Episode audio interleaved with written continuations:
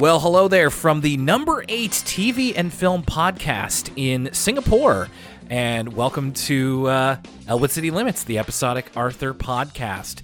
It's Will here, and yes, I know, when it's just me, when it doesn't start with a conversation between Lucas and I, that can only mean, oh, Lucas isn't there this time. Well, yes, that is true. Lucas isn't here this time, but let me pose you an alternate situation here. What if we had ourselves not just a guest, but a guest who has been here a couple of times? This is actually appearance number 3 for this person, but this is the first time that they are here to talk to me about an episode of Arthur, which happens to be the show that they worked on once upon a time.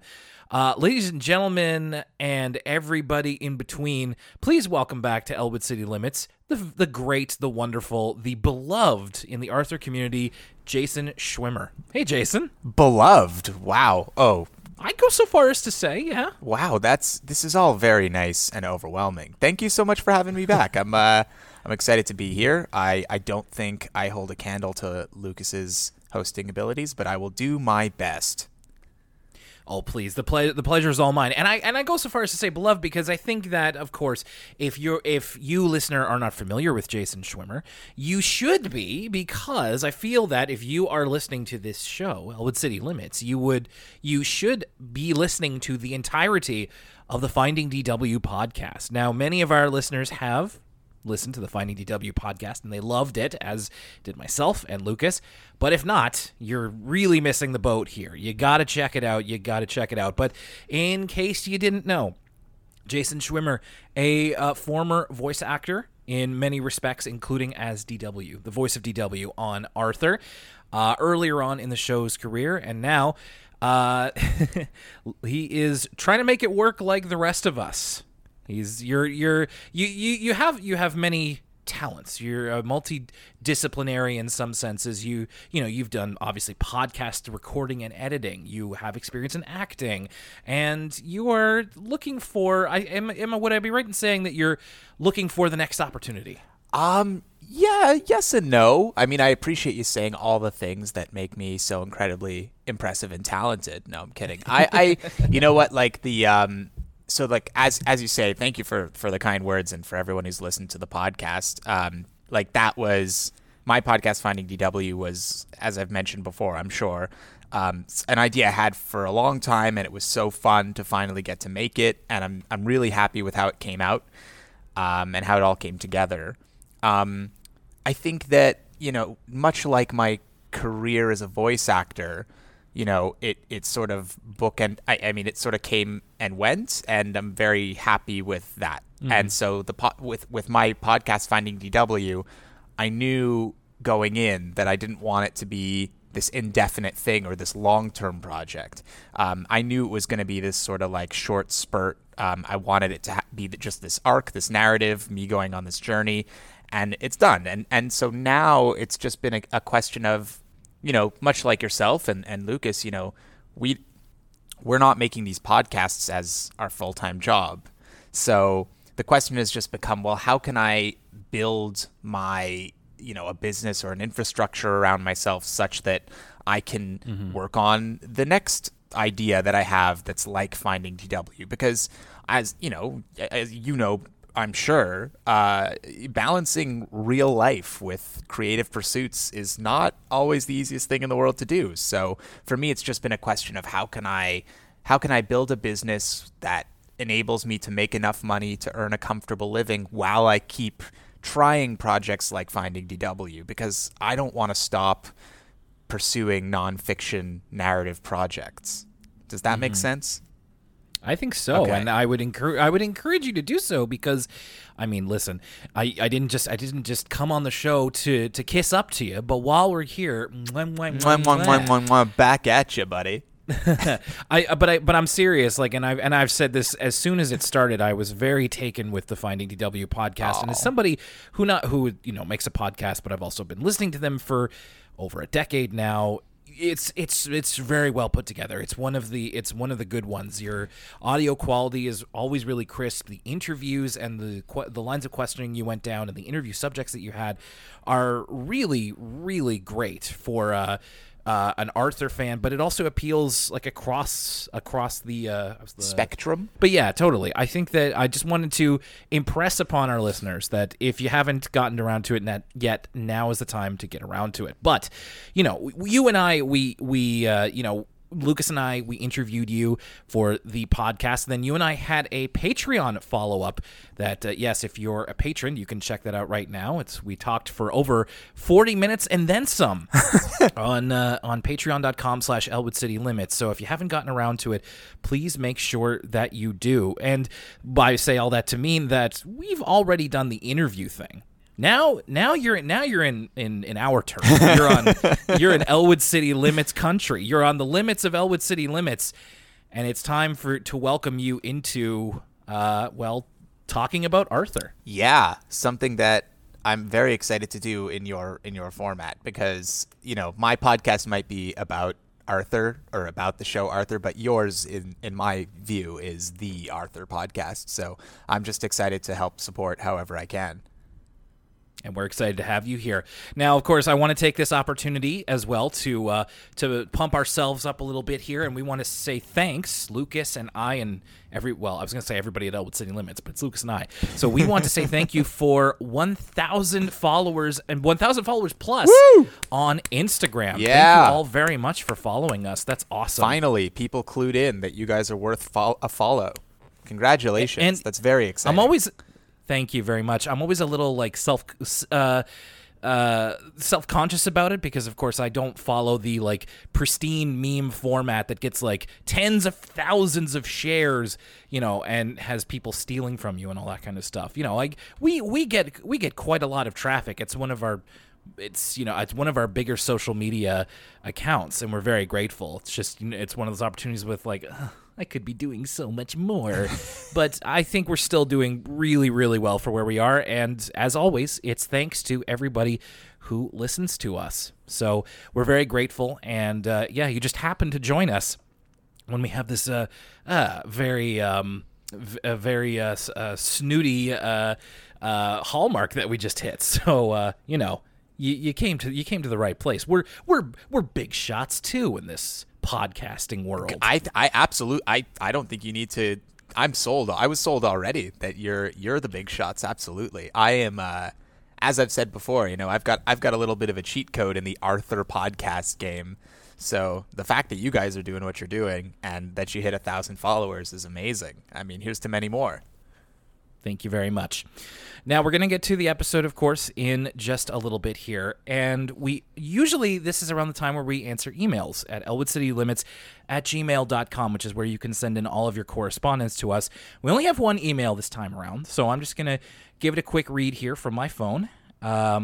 So this one is titled New Canadian Fans. And it's one email, but it has two senders. The first sender goes by the nickname Yopi Yogurt, who says, "Hey, Elwood City Limits. I love the podcast. It's been close to 2 months since my mom and I have been listening to your podcast. I'm actually starting one in school for a project. I got voted to be one of the hosts with one of my friends. Well, I was gone in Nova Scotia to see my grandma, who is moving from to Halifax from Digby. I come from New Brunswick, and I believe that Will is from there as well. I'm excited because you are probably hovering near season 20 or further." We are actually also from Nova Scotia. New Brunswick is the province over, but close, very, very close. And now the second sender in the same email is from Liz, who is Yopi's mom. "My name is Liz, and I Googled podcasts for Arthur since my son and I love the show. I found your podcast, and my son and I enjoy listening to it in the evenings. I wasn't thinking I would listen to your podcast, but I listened to it with my son, and it's a nice way to spend time together, winding down from our day." So that's from Liz and Yopi. That is just a microcosm of why this is still so fulfilling after 6 years. Liz and Yopi. Oh my goodness. This is so nice. I'm so, so happy that they have your podcast to wind down with at the end of their hard days. And so speaking of names, so that'll do it for elwoodcitylimits@gmail.com. Feel free to send in your feedback. Now's the time when we usually talk about Patreon, because we've got some stuff happening at patreon.com/elwoodcitylimits. Our most recent episode of For the Kids, a PBS Kids podcast, it got pretty real up in there, as we talked about not to spoil it, but one of the better PBS kids shows that I think we've covered on the entire, in the entire 41 episodes, we talked about Molly of Denali, which has its roots in Arthur. Yeah. One of the creators of the show is actually someone that you interviewed on your show, Jason, Kathy Wall. That's right. Yeah. And it's a really terrific show for specifically made with Indigenous voices in mind, and as part of the creative team, it was really wonderful to talk about. And at times it was very, you know, we talked about reality a little bit in there as well. And reality, we scratched on the reality that a lot of Indigenous people face today, but also did so by with a little bit of hope, because a show like Molly of Denali exists. So if you want to hear our full thoughts, you can subscribe to us over at Patreon. Now, I wanted to take this opportunity because every 2 weeks the patrons hear me say a bunch of their names, but I thought maybe I'm gonna put this in the chat right here. I was wondering, Jason, I have randomly selected a few names from the Patreon, and I wonder if you wouldn't mind reading them out right here. Sure, absolutely, yeah. So how does this part work? How do you want me to do this without screwing up? Well, so I will just say thank you to all of our patrons who subscribe, and as per our promise, here are a few random names that we picked out. So here we go. Katie P. Jenny Cardenas, Coyote 0620, Rory Forever, Americana Dream. That's a pretty great username. Awesome Eddie 21. I think they follow me on Instagram. Casey Cosmos. Sydney Long. I'm going to do it like the SNL guy. Revved. EJ Acra. Pretty Cool Stairs. Cat. John DuLong. And musical guest, Leanne S. Thanks a lot, Jason. You're very welcome. And thank you again to all of our patrons. Patreon.com/ElwoodCityLimits. We've got some fun stuff coming up there in the next few weeks. Now, I actually just put up an update on the Discord and on the Patreon this week, so please check it out if you're already a patron, and it just gives you an idea. Our schedule is going to be changing a little bit, of course. Changes in our schedule have allowed Jason to be here tonight, and it's going to be an interesting May. It's going to be not exactly what you expect, but I think we're going to be giving you some stuff that you're really going to like, such as Jason Schwimmer talking about this episode of Arthur. As we traipse through season 14, we have to make a stop at Falafel-osophy. So this is, I mean, obviously we are long since past when you would have been on the show. Were you still watching Arthur? Were you still watching Arthur after you worked on it? And at what point do you feel like you stopped? This is where your whole audience turns on me. I stopped watching Arthur the second I got cast. It just totally changed my relationship with the show. I was a huge fan before. That's how I do credit getting the part on the show to just knowing the show very well, and to having sisters that are very similar, or were very similar, to DW. So I think, I don't know. It's when I started doing my podcast, that's when I got back into it. That's when I started watching more Arthur than I ever have in my entire life, episodes I was in and otherwise. So it's always weird and different for me, because I feel like I don't have that same nostalgic relationship with the show that a lot of people do. I have that with other shows, so it was cool to see. Okay, well, let me follow that.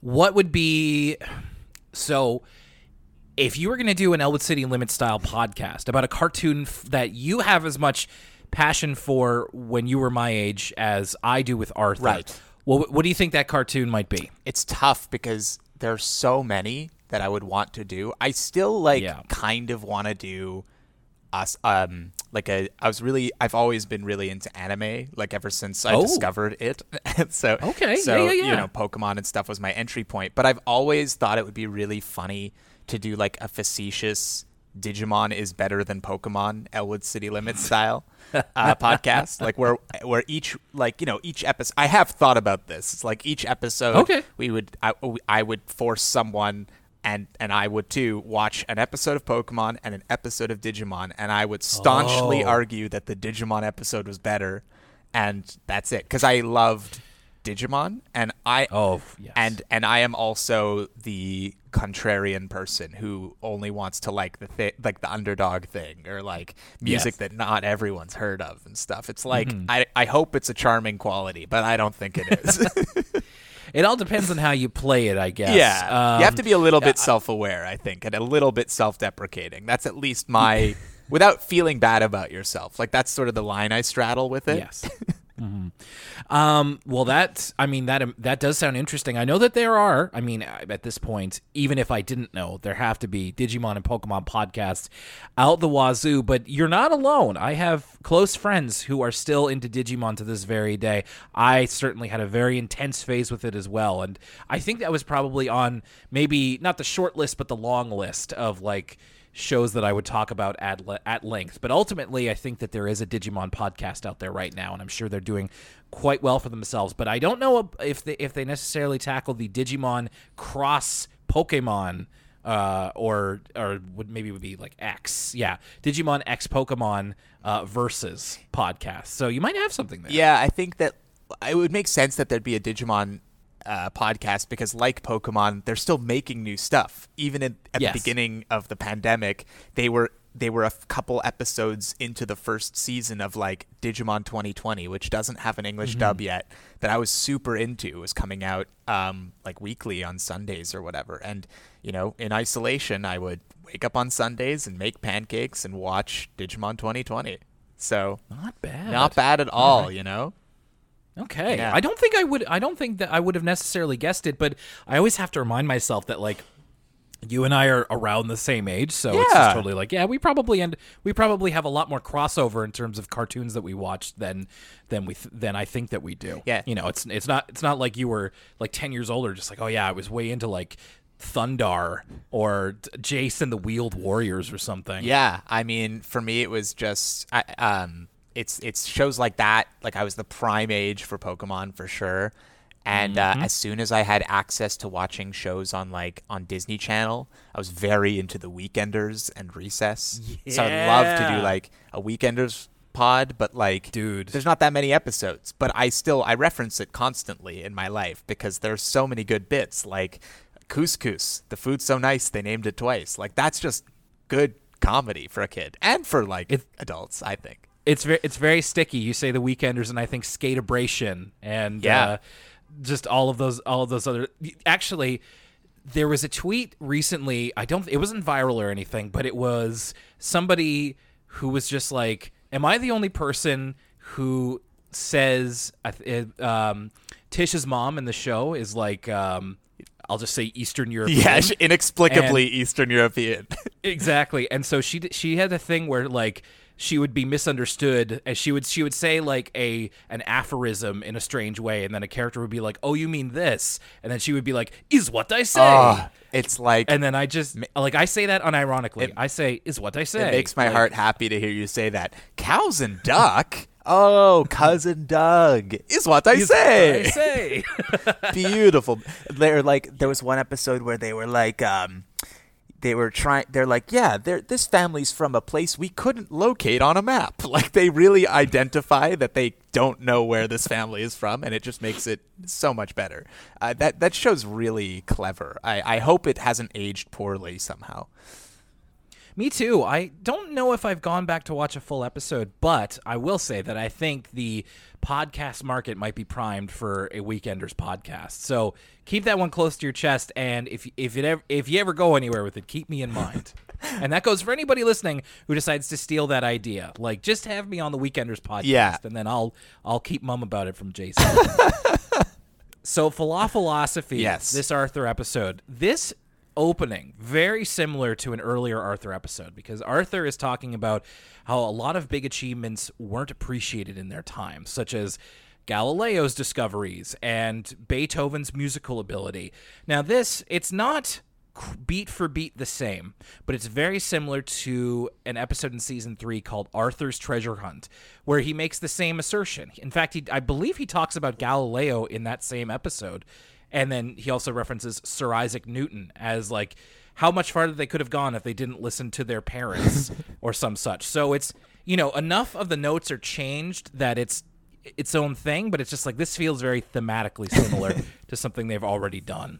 And it immediately I was like, didn't put me in the right frame of mind for the episode ahead. Not original enough.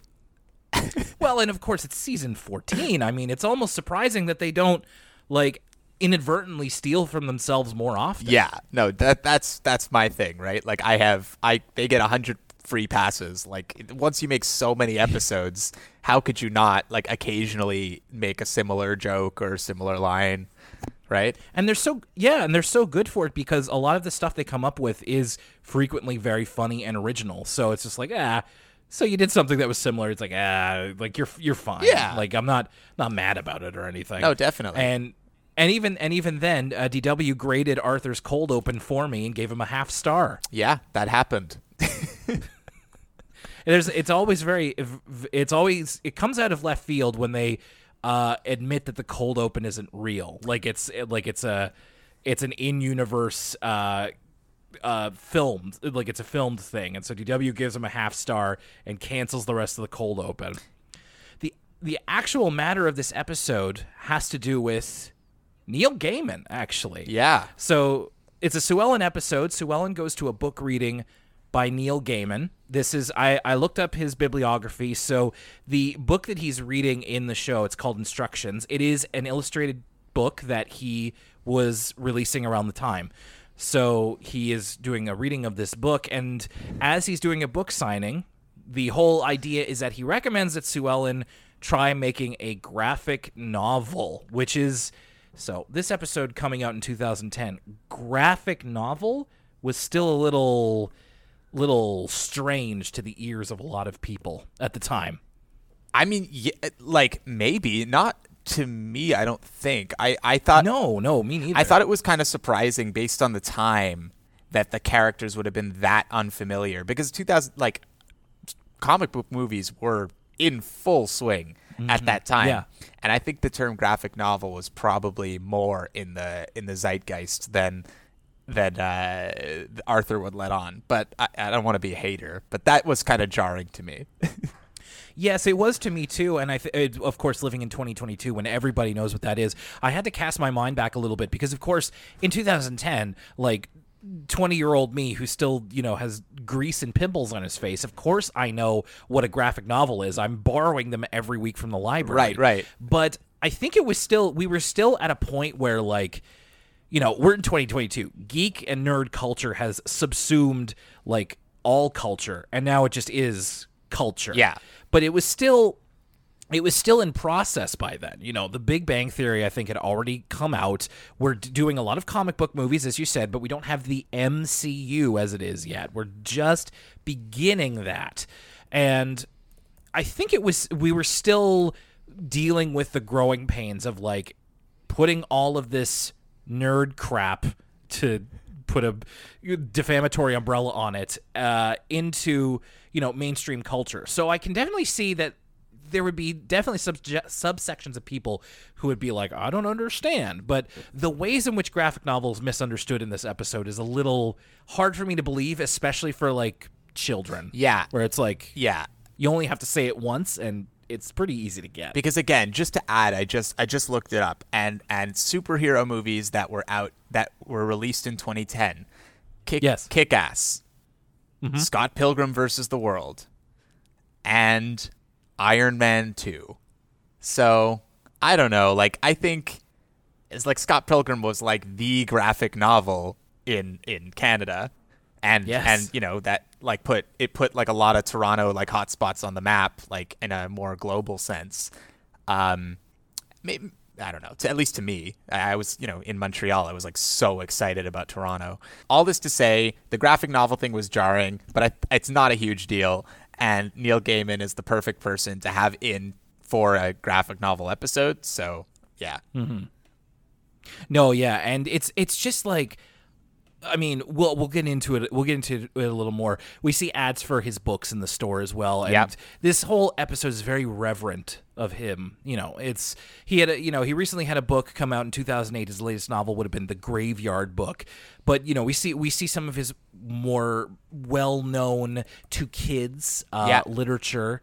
And it's very much like, oh, Neil Gaiman, such a terrific writer. So it's like, if you're not crazy about Neil Gaiman, this is probably a bit of a tough watch. I'm kind of indifferent on him. I never really got into him all that much, but I have nothing against him. Oh, you haven't read his Sandmans? Sandman. His Sandman. No, oh yes, of course I have. You know what? It just kind of flew out of my mind. Yeah. So yeah, I've read the whole thing of Sandman through once. I read Coraline for sure, and I've definitely seen the movie. And I saw the movie version of Mirror Mask, but I didn't read the book. Yeah, I think I loved Sue Ellen's take on Coraline. Weird, but good. Or like disturbing, but good. It was like very funny. I laughed at that. And I think one of the most unbelievable things in this episode, where there are a lot of unbelievable things, is that like good guy Neil Gaiman, like gifts Sue Ellen a signed copy of the Coraline graphic novel, which is like, oh, come on, it's good stuff. Really? It's good. That was a good move on Neil Gaiman. He's having a great press tour for his new book in Elwood City. Yeah, that is a good point. But it reminded me of like, I apologize, I have to get the wrestling reference in somewhere. There's a really like cheesy commercial that the WWF did in the 90s when like business was down, and they were trying to put it across that like, oh, the superstars of the WWF, they really care about you. They care about their fans so much, where it's like their world champion Diesel is at an autograph signing, and the kid goes to pay him. Now, of course, wrestlers, this just is the way it is. It's not meant to be derogatory, but it's like they know how to make a buck, and they're out for money, and it's just like it is what it is. So the commercial is like, here you go, Big Daddy Cool, and he like hands him a 20. He's like, nah, this one's on the house, and it's like the World Wrestling Federation really cares. Aww. It was also during the baseball strike, so it was like unlike the baseball guys, we actually care about our fans. It was like, gross. So that's what I got, is just like, you know, Big Daddy Cool Neil Gaiman puts his sunglasses down and just like, nah, this one's on the house, kid. Yeah, it's all to enrich you. So I was a little skeptical about that. I love how against it you were. I love how much you hate Neil Gaiman, I think.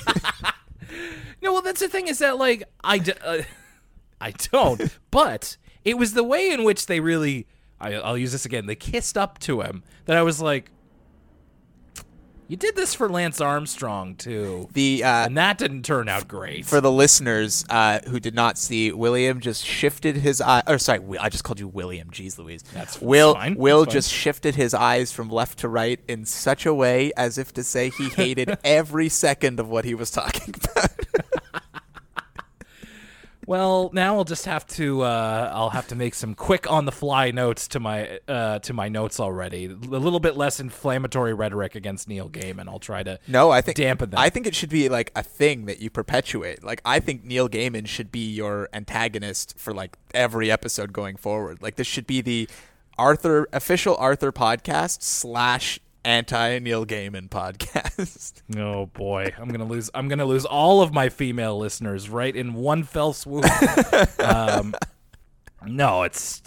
I mean, the hottest take I have about Neil Gaiman is that, like, I read 10 pages of American Gods and didn't like it. Wow, you heard it here first. In all seriousness, like, I hope everyone knows that we're kidding. Like, absolutely. I meant it. I have nothing against him. Yeah, he's fine. There's nothing wrong with Neil Gaiman. We love Neil Gaiman on this podcast. Okay, well, can't I just be neutral? Can't I just be completely neutral? I give you permission to be neutral. Oh my God, this is already. Hey, you asked me on here. This is your fault. I didn't think that I was gonna get. I don't know. This is proving to be more controversial than I ever would have dreamed. So Sue Ellen gets an idea for her story. So she writes, she draws, and Neil Gaiman suggests she put it together in a graphic novel. Just like a graphic novel. Just like, oh brother. So she gets an idea for her story from, would you believe it, the local falafel truck proprietor, Mr. Contabulous. Oh, he has a name. He does, yeah. Mr. Contabulous. And she uses that later in her story when she represents him as the Great Contabulous. Whoa. Okay, I did not get that at all. I didn't love Mr. Contabulous. No? I don't know. I think... because he wasn't in the episode enough, and like the accent was nondescript. I don't know. It seemed like I'm too nervous about PC stuff. So when I saw it, it made me a little bit uncomfortable. But like maybe I'm being overly sensitive. Okay, whatever. Well, fair enough. Like it's long ago that you're just like, well, we weren't quite there yet. No, the world was a very different place, for sure. It was a little borderline. Any of our Greek listeners, let me know what you thought of the portrayal of Mr. Contabulous. Anyway, to your point, he has a line where Binky, he's serving falafel, and Binky asks for white sauce, or Binky asks for hot sauce, but Mr. Contabulous gives him white sauce because he has too much fire and blood. Yeah. Like he's in Anastasia or something, just like so. And then Binky agrees. It's like, oh, maybe I do have too much fire in my blood. This is really tasty. Also, side note, just like falafel's not Greek, right? Like falafel's definitely Middle Eastern. You're asking the wrong guy, Pat. I'm like that. That's another part of it. When you said the name, I was like, hang on a second. I don't know. Maybe I'm wrong about that too. If I am, I love being wrong. Tell me I'm wrong. But that's what I think. I think this has sort of been like this is a strange situation. So Sue Ellen comes up with the idea of creating a story about circles and triangles and how they interact. Circles are a bit more peaceable, and triangles always have a point to make. Yeah, they're very opinionated. Gotta love a pun. Beautiful. And we have an Arthur meme alert here as Sue Ellen is sitting down at the bench, and she's wondering. She's just like, this idea is stupid, but then Neil Gaiman disagrees with her, and as you may have seen on a Twitter or perhaps an Arthur out of context reel on YouTube, Neil Gaiman, what are you doing in my falafel? I'm very excited for Lucas to see this. I think I really need him to see. I need everybody to see what Neil Gaiman is doing in the falafel. It's fantastic. I love Neil Gaiman in a falafel. Just beautiful. Side note, by the way, I feel like Sue Ellen's graphic novel would do really well. Like I bet it would sell a lot of copies. Yeah, it's like simple, but like the art style's kind of cool. I was into it. I think you could also lean into the fact that it's done by an 8-year-old. Yeah, and you could probably do pretty well. I think so. That's a good point actually. So yes, Neil Gaiman is in Sue Ellen's falafel because it's her inner Neil Gaiman, and I found this very interesting. This has implications for the entire structure of Arthur, where Neil is. Sue Ellen's like, I don't understand. Like, what do you? He's a very small Neil Gaiman in her falafel. He's just like, oh, excuse me, would you prefer this? Special effects, and then we get the traditional Arthur wipe to fantasy. And he's like, "Is that better?" And I was like, "What's happening?" But that was the weirdest part because it didn't. That's normally what they do to cut or transition, but nothing happens. They don't cut to anything. Mm-hmm. It was weird. They formally indicate that this is a fantasy for the benefit of Sue Ellen. Who just somehow... So it's possible to perceive this. In the Arthur universe, it's possible to perceive the fantasies that are a part of every single episode. Yeah, that was a weird moment for sure. I was very confused by that moment because it doesn't... Again, it's like that moment where, they say that when you're having a dream and to recognize you're in the dream, you should, pinch yourself or do something and if you feel it, then you're not dreaming, and if you don't feel it, then you're in the dream. So too, it's like if you can see the Arthur wipe sound effect thing, then you're already in the fantasy, which is so strange. It's already too late. Yeah. So the advice that Neil gives her is to trust your heart and trust your story, and that's basically the theme of his advice as we see him throughout the rest of the episode. So Sue Ellen gets emboldened. She creates this graphic novel about circles and the triangles. And she gives it to her friends, Francine, Muffy, and Brain, who aren't really into the idea. No. In fact, a couple of them take offense to the idea. Oh, yeah. They hate it. They are not on board. So first of all, Francine, what's a graphic novel? A novel with graphs? Yeah. And I just like sunk back into my chair. Sick, like, oh, burn. Take that, Sue Ellen. What are you doing? What are you doing, math? Get out of here. Let's take the most literal reading of the term graphic novel, and that's like the only possible way that you can misunderstand what it means. And Francine feels like, when she's told that she would be a triangle, she takes great offense to that. It's just like, I'm not a triangle. I'm the most circle person you'll ever meet. To which Muffy counters with, you're the most triangle person I've ever met.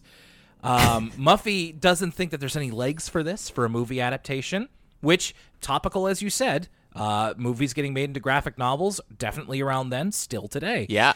So there is something of a cottage industry in that, even back then. And the Brain says that he refuses to be categorized with geometric shapes. Yeah, good on Brain. He's really, I mean, it's a very binary choice. So he's thinking outside of this geometric binary, such as it is. Yeah, man. Everyone should be able to exist however they want to identify, shape or no shape. But I will ask you, do you think you're more a circle or a triangle? Aye. What a good question. You ask the good, tough questions on this podcast. Mm-hmm. I identify as a probably more of a circle, because I don't take I'm like, I have points, but I don't take myself too seriously. You know, I like to be silly. So I feel like the triangles weren't super silly. No, they were very aggressive, as we see later strict, on. You know, I also feel I'm a bit more of a circle. Yeah. Although I guess it depends on the situation. I think we all have circles and triangles within us. Just depends on the motivation and the emotions behind it. I think we can all be triangles about something. I'm probably a triangle about Arthur. I'm a triangle about Digimon, as we found out. There you go. Yeah. That's what we, yeah. That's the Digi, oh, and there's Digimon Tri. So, Digimon Triangle. Oh my God. This is the Illuminati's real. I did the thing on camera. Oh, baby. This discourages Sue Ellen a little bit. She really wants everybody to like it.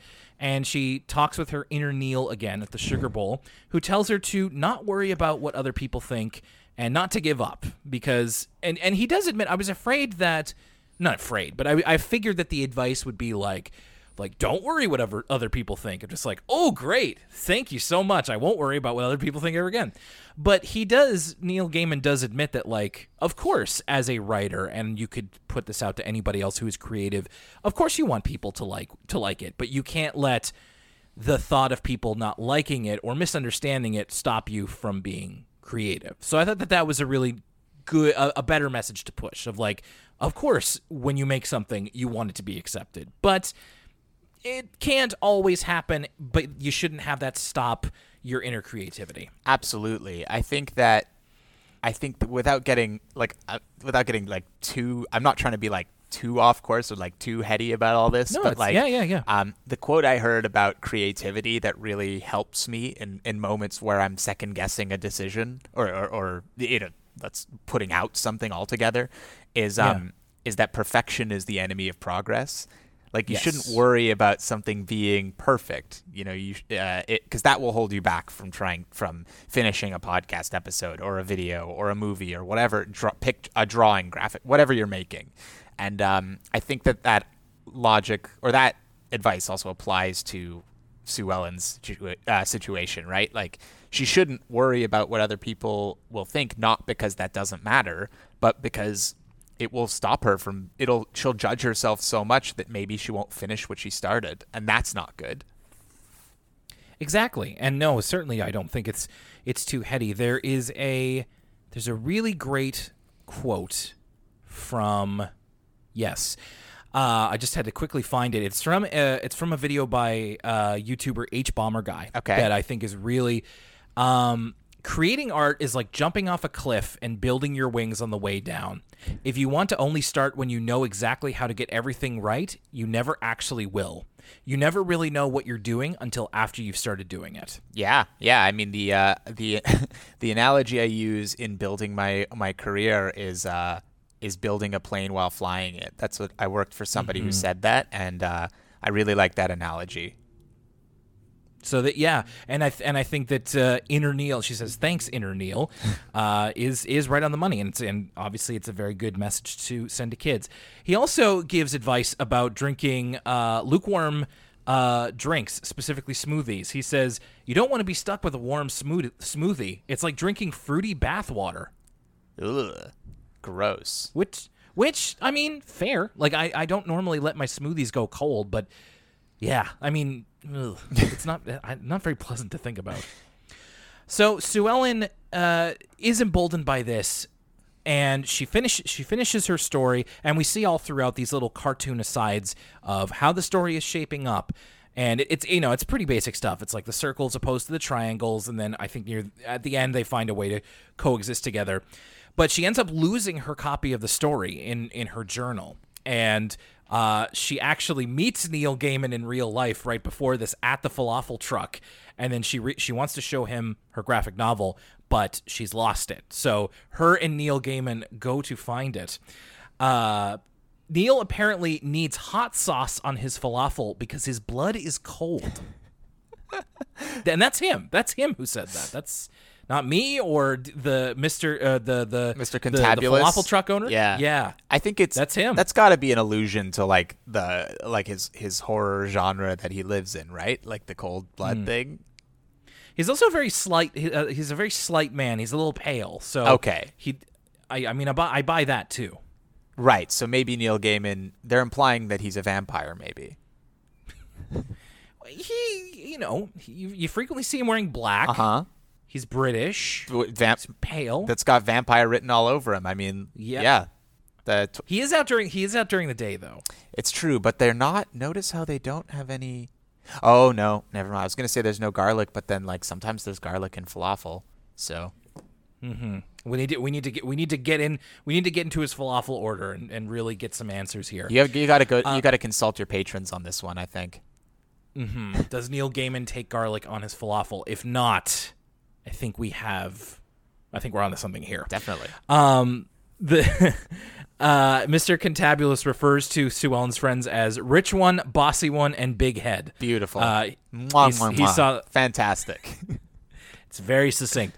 Apparently, they have the journal, and Sue Ellen is very upset about this because she just thinks that, well, they didn't like it before, they won't like it now, and.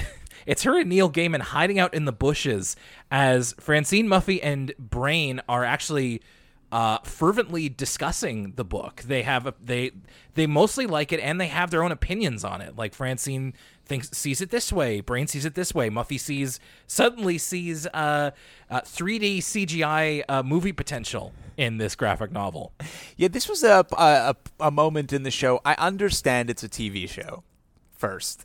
Second, right. I understand that it's like an 11-minute chunk and they have to progress the story, but I didn't understand that. All that notwithstanding, I didn't quite understand what the turn was. What made them suddenly like the show, the book, the graphic novel? I think just that it was fully realized, like they were able to read it to the end, because I think the one that Sue Ellen showed them, I'm not even certain it was done. I think it was just kind of her ideas, and this was like getting to read it from beginning to ostensible end. Now another great quote here from Neil Gaiman, when I believe it's Francine. She's just like, I can't wait to see what happens next. And Neil Gaiman says the three magic words that every writer wants to hear: what happens next? Yeah. And I'm like hey. I don't care for all of his stuff, but like obviously Neil Gaiman's a talented writer, and he has a gift for that kind of very very pithy, very summative a word? Boy, that would be silly of me if it's not. He has a way of putting emotions into like a single line that I think is really effective here. It made me think about what are other groups of three words together that writers would want to hear. Can you think of any? I think we should do at least one or two extra. Advance in cash. Here's some money. I've got it. Oh yeah, ooh. Yeah. That's like an actual good answer. Yeah. I'm being sardonic because I also write, and so yeah, just give me money is my three words. But here's some snacks. Here's some. Mm-hmm, yeah, mm-hmm, that would be good. It's tax deductible. I didn't do too bad on my taxes this year. Congratulations. Yeah. Thank you very much. Thank you. So yeah, Sue Ellen is emboldened to keep doing this, and we end with the book closing. And I just had the note here that, you know, we'll talk about our feelings on the episode later, but they had Neil Gaiman like really involved in this episode. Yeah. I figured that he would just show up for that one, like, Neil Gaiman, what are you doing in my falafel? But he's like running around, he's giving advice, he's here from like the beginning to the end. They really got their use out of him. Yeah, that was definitely one note I had also, was that normally, like, it's not, they don't always use their cameos as much as they used Neil Gaiman. Mm-hmm. It reminds me a lot of the episode they had with Philip Seymour Hoffman, where he was around more than you would think for someone as high profile as he was. And I'm always really glad to see when they maximize the potential, because every once in a while you get somebody like I think was it Frank Gehry, the artist, and he's just like, he's in a couple of scenes and just like, you know, it's not really an actor. Neil Gaiman also not what I would say an actor, but he at least put some oomph into there, and he made the most out of it. Definitely, yeah. It's also just like, I think that author cameos make a lot of sense, like especially someone like Neil Gaiman, make a lot of sense, and it's a good fit for the Arthur universe. Yes, that's a really good point. In fact, it makes me wonder, like, Arthur has had so many guest stars, it's almost strange that, you know, you can't say, I wouldn't guess that half of them are known primarily as authors. I think some of them are, but you know, Arthur is pulled from all other parts of culture, but it's easy to forget that Arthur is such a literacy-based show, and that it's like its roots are in literacy, that when you have something like this, it's like, oh yeah, Arthur's a show about reading. Yeah. Oh yeah, Arthur's the library card thing or something, right? Yeah, they go to the library sometimes. Oh, Arthur reads. Oh, you don't think that's... Could that be why? What's that? Is his name Reed because of reading? I've been taking notes on this. Okay.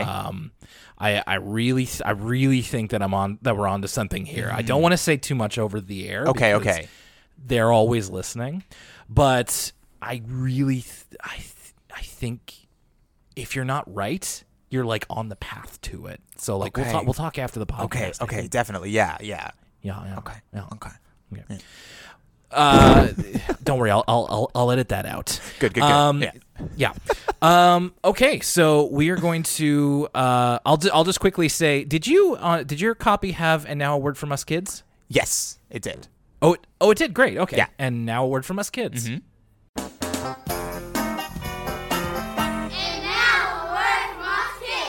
I don't have that much to say about it this time. Sometimes the word from us kids, you know, the word from us kids giveth, and then the word from us kids taketh away. This one was just kind of like, oh yeah, the kids are in class and they're making graphic novels, and which is a cool assignment.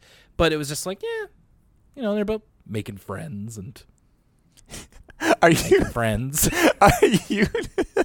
Are we trashing the kids' graphic novels now? Dude, we've been trashing A Word from Us Kids. No, I'm kidding. We try to be very fair, but you know, and this is not a commentary on the children. Uh-huh. We don't do commentaries on the kids. Okay. It's just like sometimes they say something funny and it's like, aha, tee hee, all this kind of stuff. But it's more of just like sometimes these situations that they find themselves in are more interesting than others. Whereas this one is like, it's a pretty tried and true word from us kids trope of like, here is a assignment that corresponds to the episode you just watched. Yeah, I thought it was cool. I was like, damn, like I, as a kid that was making comic books in at around that time, like drawing my own and illustrating, writing and illustrating my own comic books. I would have loved to be able to do that as an assignment in elementary school. That's awesome. I mean, yeah, I was also like figuring out, and just from reading comic books of like how do panels work, how to like do it like your own really amateurish panel layout, how to make a superhero design, and yeah, it's always really cool to see, even if kids who don't continue with art later in their career, just later in their lives, I should say, to see their kind of drawings does remind me of that a little bit. It's just also like we've had more interesting subject matters, but it's not the kids' fault. It's never the kids' fault. This is my favorite take that you've had all episode. That the Now A Word From Us kids activity is subpar. Well, in other ones, they got him on like a ship. They've got him like going out into the world and like going to cool places, and then like I remember way back at season one, it's like you come up with a jingle for Crunch cereal. I'm like, okay, like we're doing some rapping, we're doing some pop songs. I'm just like, this one's just like, yeah, it's little snap, crackle, and pop action, something like that. Yeah. Well, normally this is where I would cut to a commercial, a commercial for all of the various ways in which you can interact with the show. But once again, since I have you here, sure. I wonder if I can just drop this in the chat and I can get you to read out the various ways in which our listeners can support us and talk to us. I mean, Will, I am your Neil Gaiman for this episode, because you are using and abusing. What does that mean? Now, hang on. Now you purported some ill feelings toward Neil Gaiman. I have no ill feelings towards you. Now we're talking about use and abuse. I'm the one that was the fan of Neil Gaiman. You were the one hating on him this whole time. Hating on him. No, I was alluding to how like Neil Gaiman was very involved in the episode. So too am I, heavily involved in this in the episode of Elwood City Limits that we are now making. That's what all I was saying. I see. I would be more than happy, again, as I've said to you and Lucas, anything I can do in my limited powers to help support your really cool podcast, I would be more than happy to do. So you can support this podcast by following on Facebook. We're at Elwood City. They're at Elwood City Limits. Twitter at ECL Podcast. Tumblr, Elwood City Limits. IG, as the kids say, Elwood City Limits. If you want to send them an email, drop them a line at elwoodcitylimits@gmail.com. And this podcast, the one you're listening to now, is available on iTunes, on Spotify, and on your favorite podcast platforms. These include youtube.com/ElwoodCityLimits. And if you want that extra sweet content, check out the Patreon at patreon.com/ElwoodCityLimits. How'd I do? Great. Now, can you backfill in, hey, it's Jason Schwimmer from the Finding DW podcast. You don't think people will be able to tell it's me? Have I not... Oh no! I'm gonna use this. I'm gonna clip this out. You are part of the show forever, my friend. Okay. Perfect. Okay. Great. So what do I do? What do you want me to do? Hey, it's Jason Schwimmer, and I'm from the Finding DW podcast. Hey, it's Jason Schwimmer, and I'm from the Finding DW podcast. Yeah, and I should be able to splice that. Hey, listeners, check this out. You just got to see an editing session live on your podcast. This podcast is completely off the rails. I hope it's what you wanted. It's everything I wanted and more. Good. And you want to talk about off the rails. Uh-huh. Well, that sounds like a great time to get into the Great Lint Rush. Yeah. Oh, boy. Are we going to do that? Do you want to deep dive into that?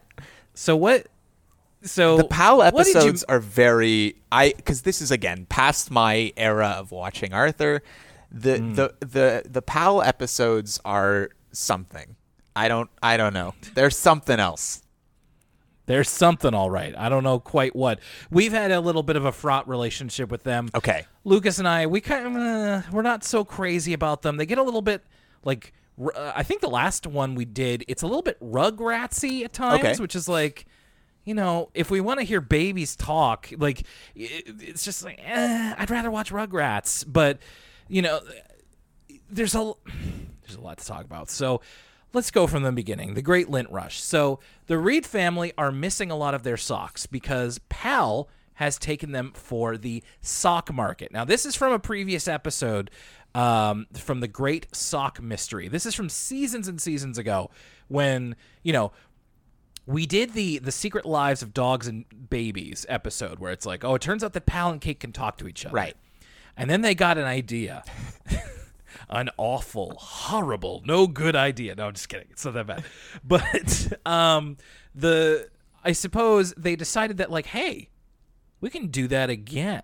And, I mean, it must have been that they got a good response to it because they've been bringing this back, I'd say, at the rate of, like, maybe one or two per season. I think there might be seasons between that might not have one, but they bring it back, like, every now and then. And there was an episode where Pal and the neighbor's dog Amigo went to the sock market and met Alan Greenspaniel. Jason just rolled his eyes. So that's the idea, is that they trade socks.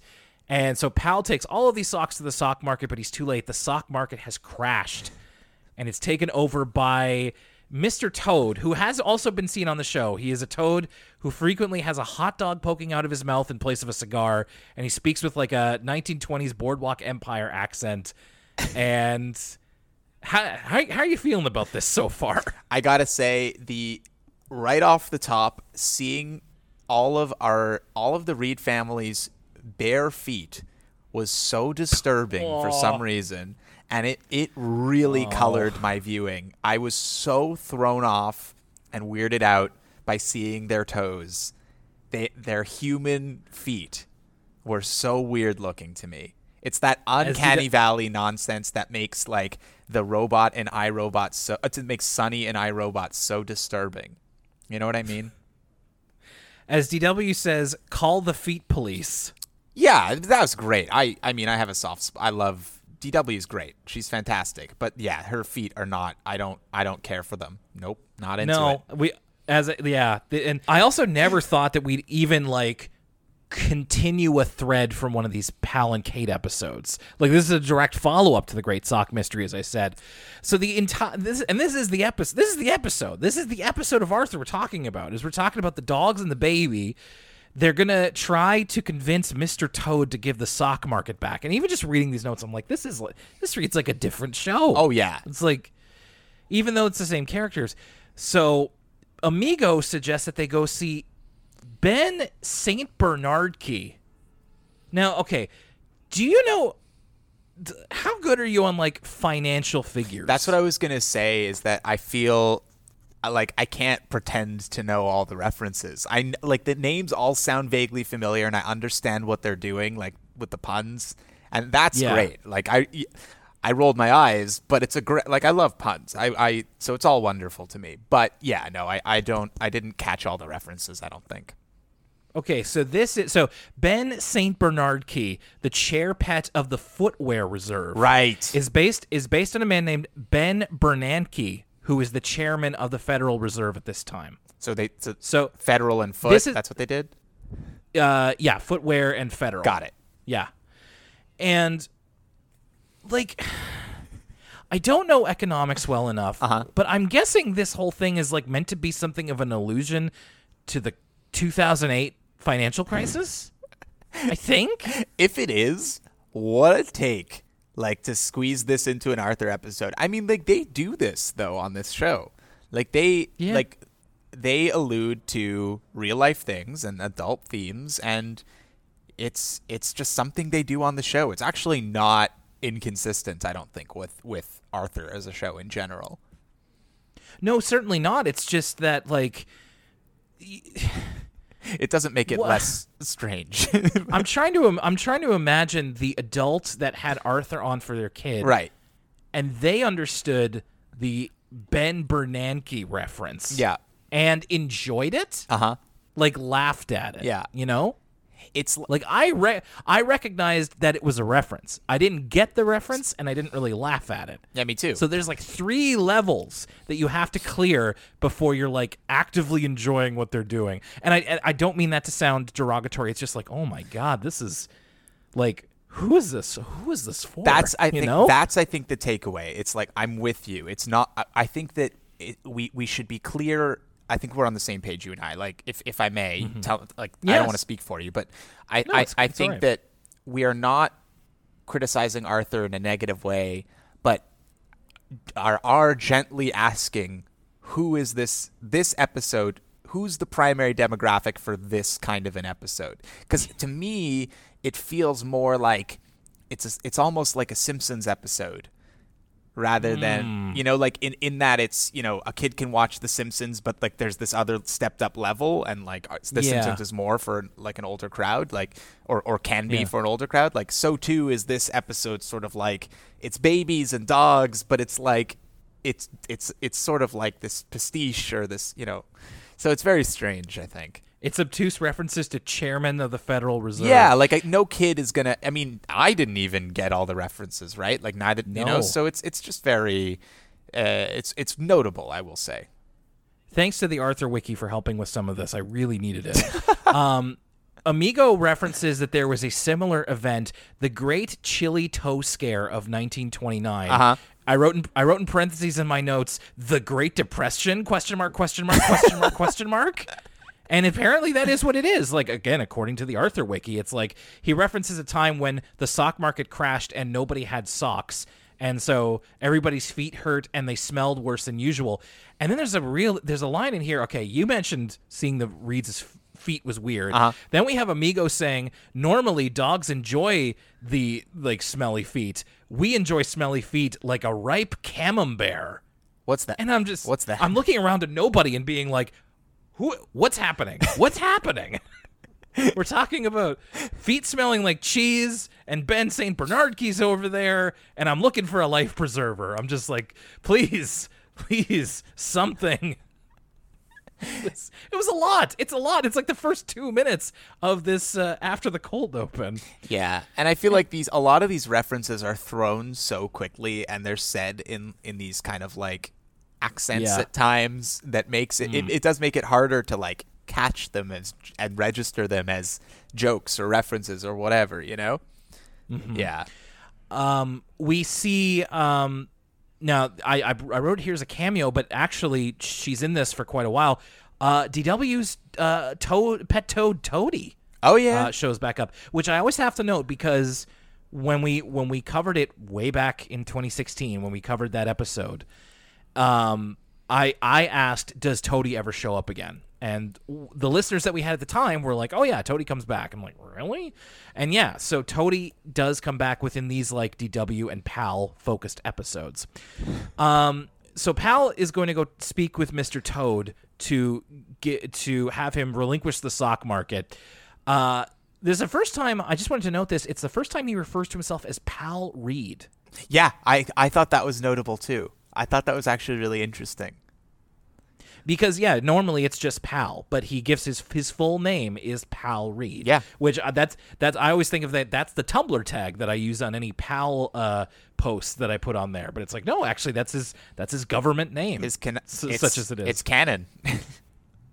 So Pal meets with Mr. Toad, and in trying to negotiate the sock market back, he instead loses his shirt, so to speak, loses his fur, I don't know, and loses the family house to Mr. Toad. Now, of course, Pal has no claims to the Reed family house, so instead what that means is that Mr. Toad is going to have a bunch of toads living in the house as, like, pests. So I write down the broad strokes of what's happening, and then I have little notes in here, and there's so many little notes because, okay, first of all, I wrote here the inner workings of the animal world of Arthur. It's very creative in this whole sequence where Pal goes to meet Mr. Toad. Mr. Toad, his office is in the equivalent of a skyscraper, like a tree. Yes. And so there's like a lizard guarding the door who's security. He takes Pal over to an elevator. There's like other animals working in desk clerk positions. And Mr. Toad lives in like a loft in the tree. It's just like, it's creative. But I also wrote it's very punchy of just like, we're just getting kind of weird here, man. Yeah, and that's this is the stuff again. Like, I think it's important to note that like while we are criticizing this, it's incredibly creative and really fun to watch at times. Just because it's like, oh, this is like now we're in like SpongeBob or like Adventure Time territory. Like we are just off the rails here now. It's very it's visually interesting, if nothing else. Totally. Now, I have to mention this, or else I'm sure that many of our listeners will for me. If you really want to get granular about the animal hierarchy in Arthur, which is something that has haunted us for 6 years. So, there's animal people. Correct. There's funny animals. There's like Arthur, DW, the Reeds, etc. You have animals that have a degree of agency. There's Pal, there's Mr. Toad, there's the other dogs in the show who can speak to each other and can speak to babies, but are generally seen as animals. They just have a rich inner life that a certain level of consciousness cannot comprehend. And then we have, when Pal is in this meeting with Mr. Toad, there's just a fly, and Mr. Toad eats the fly. So then there's animals that are animals. There are animals who are not deemed worthy enough to have sentience. We hope. We don't hear the fly speak. But we have to assume that it's basically like nothing. Or else Mr. Toad just killed someone, you know? That's so we have dark. Three levels of the animal hierarchy, and it's really too much to think about at one time sometimes. That is so dark and so funny. I did not catch that at all. Unfortunately, I did. I need to be thinking about this at all times. I'm not presenting any sort of compelling statement or thesis on this. I'm just noting it for the record as the kind of the one of our, I think one of the biggest ideas when Elwood City Limits is said and done is introducing the idea of the animal hierarchy to the Arthur fandom. If not by that name, then at least kind of continuing the conversation of like, you know, the classic Mickey and Pluto. It's like, well, why does Mickey walk Pluto? That sort of thing. Or why does Goofy walk Pluto? Totally. And like into the Arthur world. Yeah. And then also, I guess, I'm curious if you know, is if this is in fact a murder or like is it can't be. I think it can't be because it's a children's show, but I think it just implies that there is another sub realm of animal existence where you just exist as animals do with us in the real world. Got it. I guess it's something I've always thought about that's on the subject sort of is like in the world of Pokemon, in that universe, are there animals too? Because I'm pretty sure there are episodes where you see birds flying that aren't like Pidgeys, and it's something I think about more than I'm proud to admit that I've spent time thinking about this. And then with Pokemon, there are like those that can talk, like the psychic Pokemon that can like just speak into your mind, or like the movie exclusive Pokemon that can just talk, Anyway, or Meowth, can just Meowth, who just will himself to talk. Yeah. This is all just ideas to present. It's just me scattering the bird seed. Right. I'm sorry. That sounds demeaning. I don't mean to say that about our listeners, but it's just like it's just me offering more ideas, and I feel like people more dedicated than us will surely run with it. And I just wanted to put that out there to show that, yes, it never leaves my mind. I'm always thinking about it. I look forward to the think pieces, and feel free to cite us. We're happy to be in your bibliography. Some of our listeners are talented writers. We should really get some think pieces out there. Sure. Pal loses his shirt, so to speak, because Mr. Toad offers him a wonderful like cigar box of wieners, of like cocktail wieners, and Pal crumbles immediately. He later admits, I'm a terrible business dog. So yes, the toads, like Mr. Toad, I don't think they're related to him, but they look similar to him. A toad infestation in the Reed house, this would be terrifying. So, like, I've had, obviously, in real life, like, run-ins, like, with mice. My wife and I lived at an apartment where we had a cockroach infestation, and that was terrible. Right, yeah. A toad infestation? Terrifying. Because we got, like, toads living in mugs. We have toads living in... Oh, my God. Like, they're nice cartoony toads with, like, big smiles, so that softens it a bit. But I'm thinking about, like, if these are, like, real dead-eyed toads... I'm running, and I'm never coming back. Oh, it's terrifying. It's the worst. It's like, that would be so creepy and terrible. I don't, there's no other way to put it. It's just, it just put that in my mind. I'm like, oh, almost made me sick to think about. So what Pal and company realize they need to do, Kate's in on this as well. They think about how they can get they have to pay Mr. Toad 10 socks in a week, or else... he's going to have even more. There's like another type of frog that's going to be moving in, and Pal's very concerned. He doesn't want to steal any more socks, and he's concerned that, like, Arthur won't be able to do his homework because of all of the toads and frogs in the house. So instead, they come up with the idea. We have a little economics 101 class here as Kate and Pal and Amigo decide that they need to create an artificial need for something. When they create an artificial need of something they have a lot of, then Mr. Toad will be tempted to take that as payment instead of socks. And they do so with lint. There's a lot of lint around the house. So they create like a grassroots... I can't believe I'm saying this. They create a grassroots movement among the animals they know. They go to, we see Killer, who is a dog that belongs to Grandma Thora, and they convince her to spread the word that, like, lint is the new big thing. And we see it later among, like, cats and dogs and animals talking about how cool lint is, and Mr. Toad begins to be convinced that there is some kind of value in it. And it's like, it's so heady. It's like, I was far older than Arthur watching age when I came to realize it's just like, yeah, money is only valuable because we think it is. Yeah, I mean, it's again, like, in the adult world and looking at it with a 2022 lens, I immediately thought, oh, this is like Pal just thought of NFTs.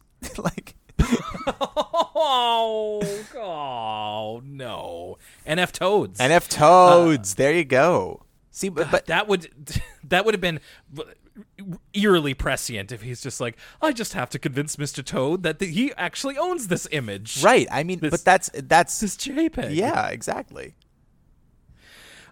Which begs the question, like, is a kid following this plot at this point? So I had the note here of just like, I feel like this is trying to be educational about the stock market, which I think that you can do that. You can explain stocks and the stock market and these quote unquote complicated ideas in a way that is accessible to children. I feel like there is a way you can break this down. I remember I played computer games when I was little that aimed to break down what a trading market is in very simple terms. Right.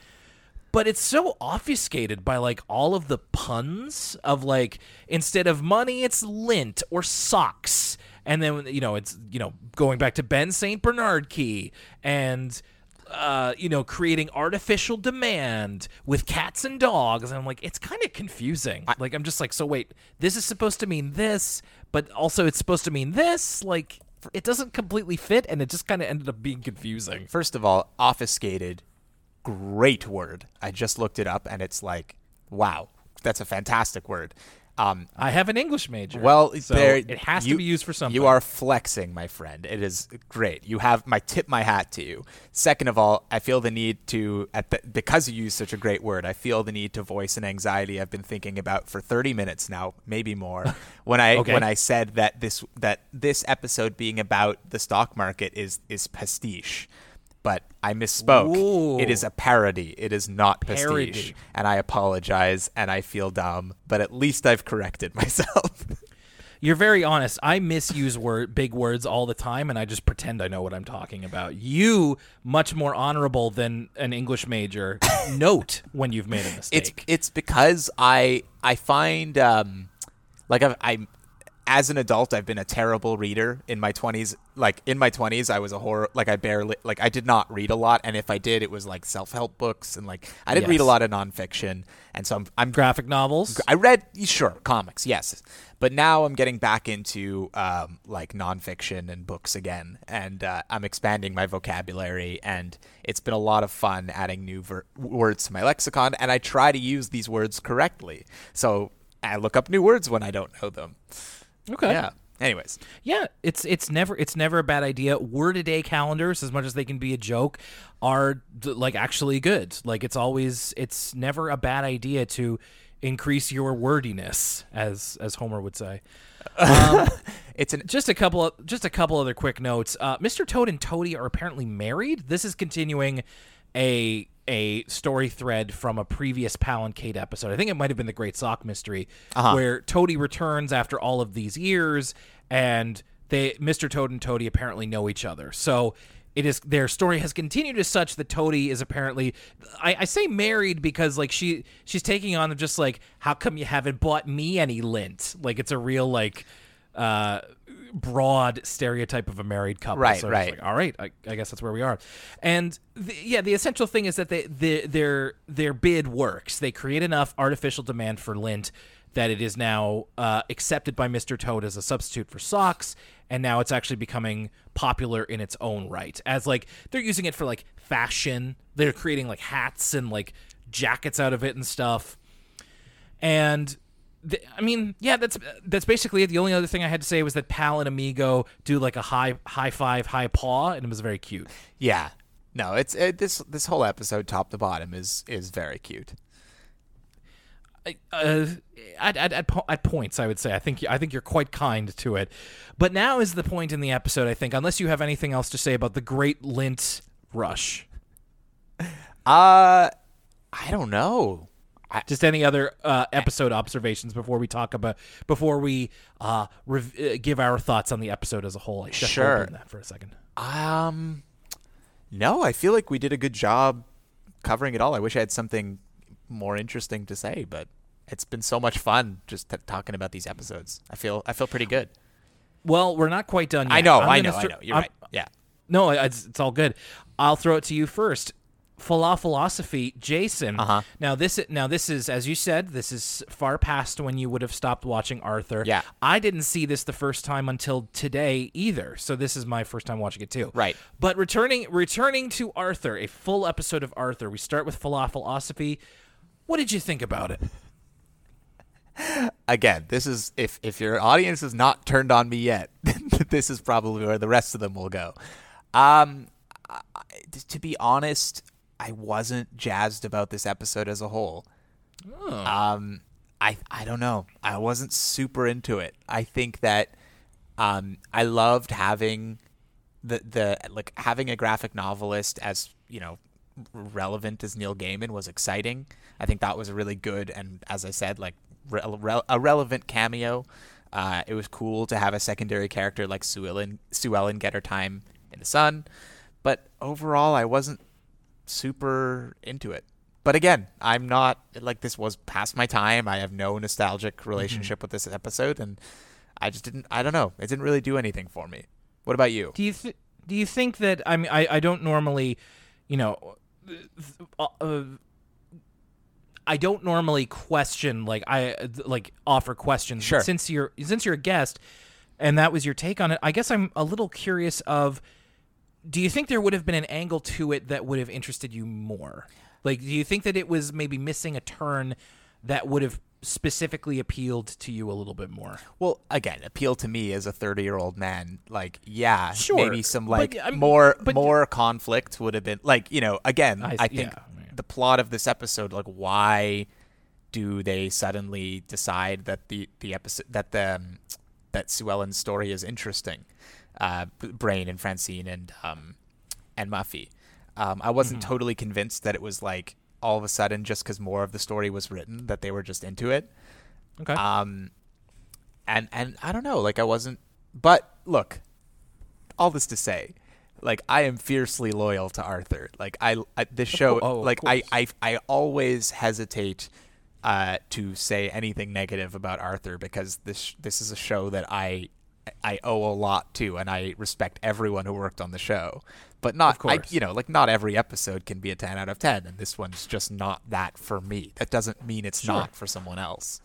Right. And I don't want you to feel like you can't be honest about how you feel about it, because goodness knows in the amount of times that Lucas and I have done this, we come across episodes where we're just like, this is bad. Okay. We're just like, I didn't like this one. Okay. And it's fine. We're not like we wouldn't.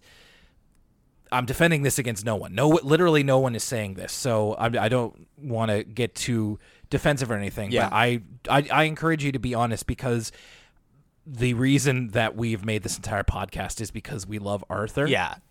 But to me, as I hope more people are subscribing to, loving something doesn't mean not being critical of it. Of course. And of course, being critical of it, but in being critical of it, we are not taking away the fact that talented people worked on this, including animators and writers and voice actors and producers alike.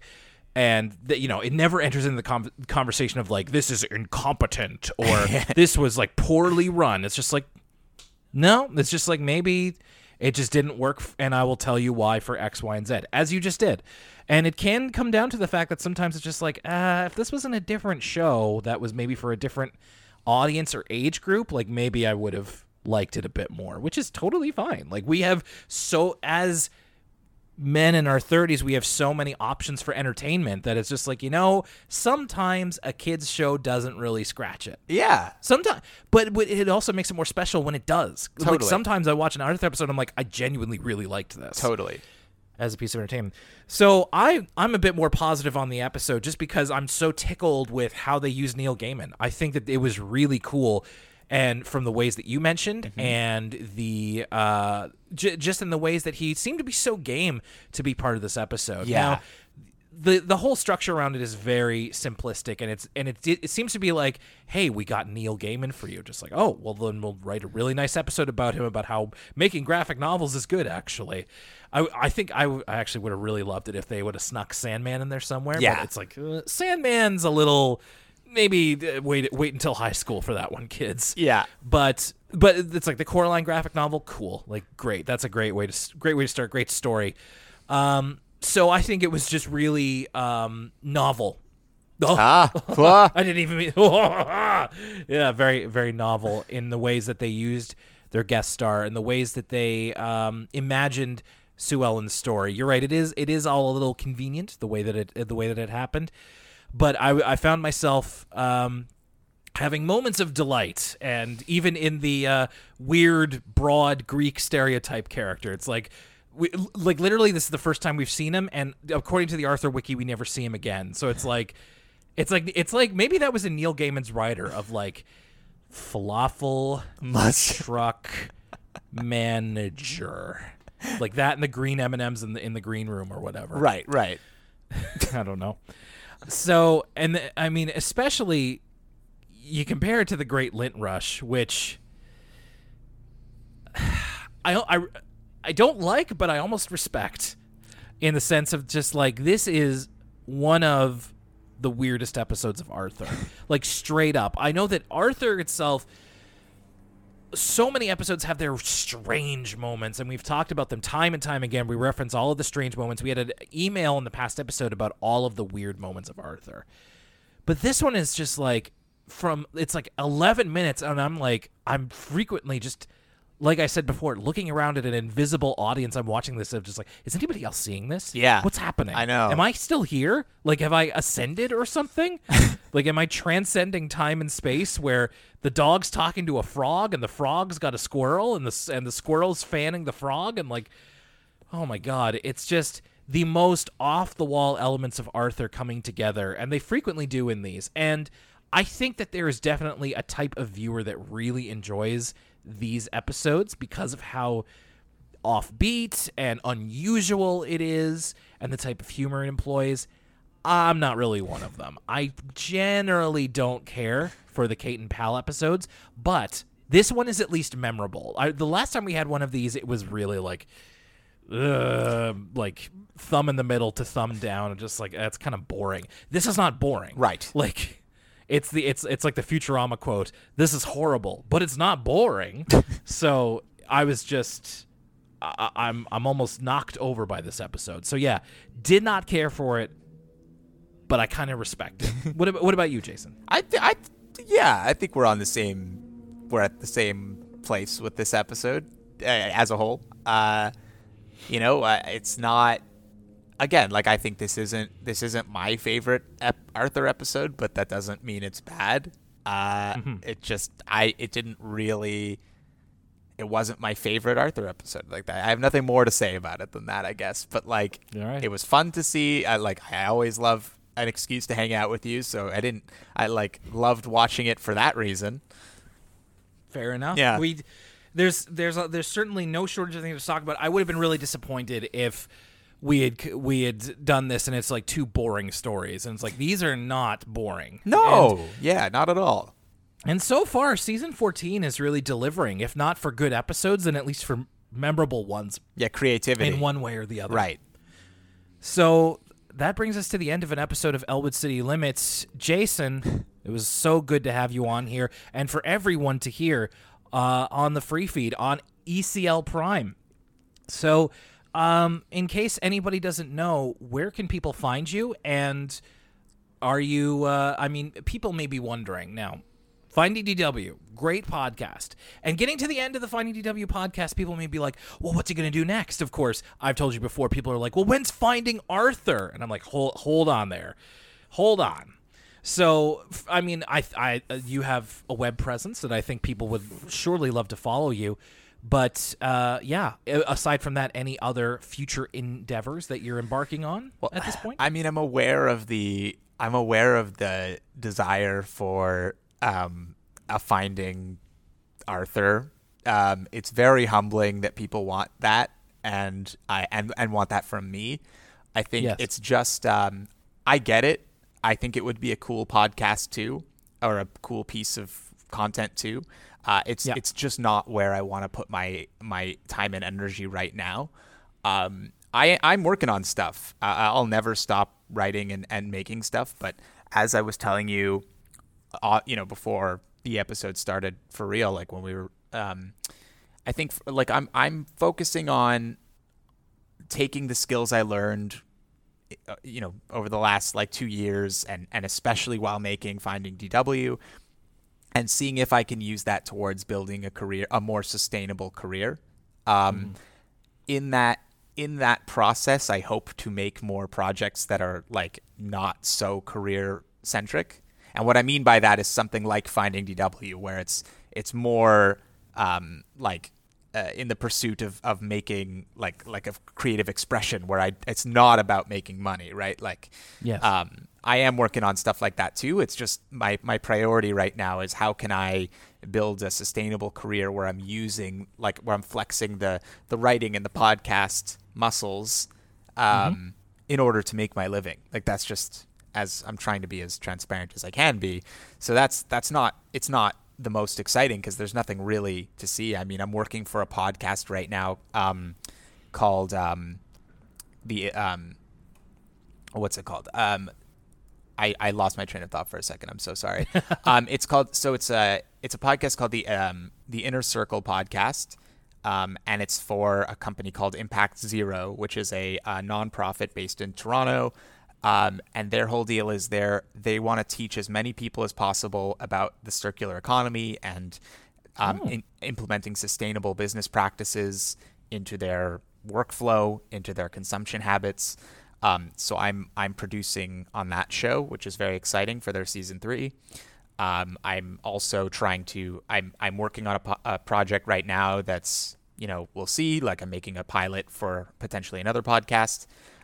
So putting my efforts into making podcasts for others is one way that I'm making stuff that maybe you can engage with if you're interested, but it's not Arthur-centric.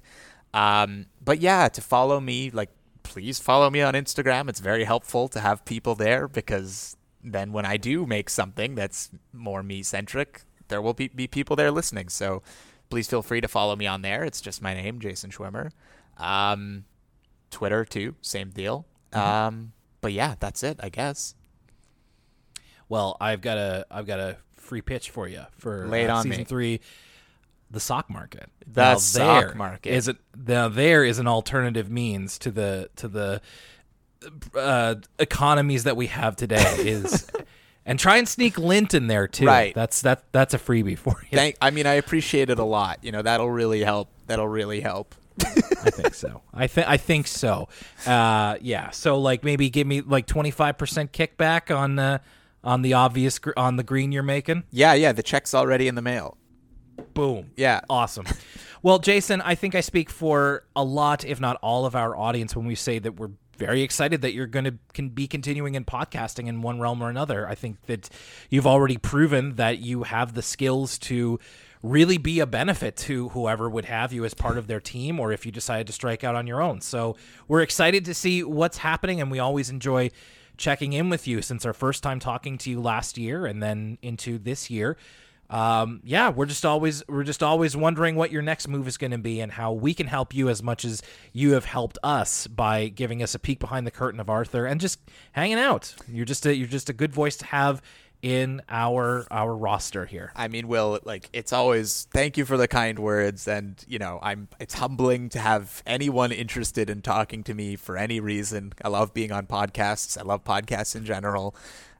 So it's a blast, and thank you to the audience, to everyone. Please continue to support this great show. I apologize if I was a terrible guest and if I said anything to offend anyone. I apologize, but I had a lot of fun, Will, and I hope you'll continue to think of me when you need a guest on this show. Oh, you bet. I still have to contain myself. I still get a little starstruck of like, I can ask Jason to be on the podcast. Oh my god, he said yes. Don't be starstruck. Yeah, please. Hard, no, it's, if anything, it's mutual. Like, please don't. I'm just a guy on the internet, you know, doing my thing.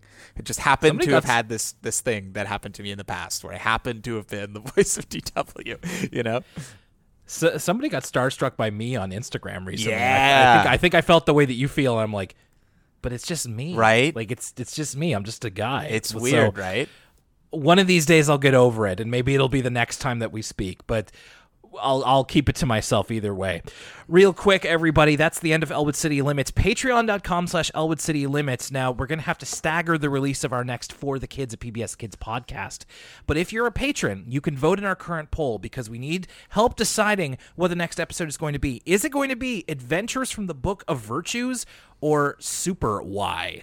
If you want to cast your vote as a patron, go to patreon.com/ElwoodCityLimits and click on the poll. If you would like to cast your vote, but you're not a patron, feel free to join us. That episode will be coming out a little bit later than usual, but we have some cool stuff coming to the Patreon very, very soon that is aside from For the Kids, a PBS Kids podcast. What could it be? Well, if you're a patron, check out the update. If you're not, become a patron and check out the update. But we appreciate you listening, whether you're a patron or whether you are not. Coming up next time on Elwood City Limits, I'm going to have another special guest that I'm keeping a little bit close to the vest, who has never been on an episode of Elwood City Limits, at least not yet. And we're going to be talking about Tales of Grotesquely Grim Bunny and Pet Projects as we go through the, I mean, I'll say very, to me at least, very positive Season 14. Let's hope that they can keep the streak up as we make our way through. My name's Will Young. Thank you so much for joining us. And for Jason Schwimmer, thanks. We'll see you next time. That was great. It sounded like you were halfway across the room. I didn't know what you wanted me to say. I was put on the spot. I was just so, you know, it was like a moment where you're like, I was just like listening to the podcast and then like forgot I was on it. I'm like, oh shit, it's my turn to talk.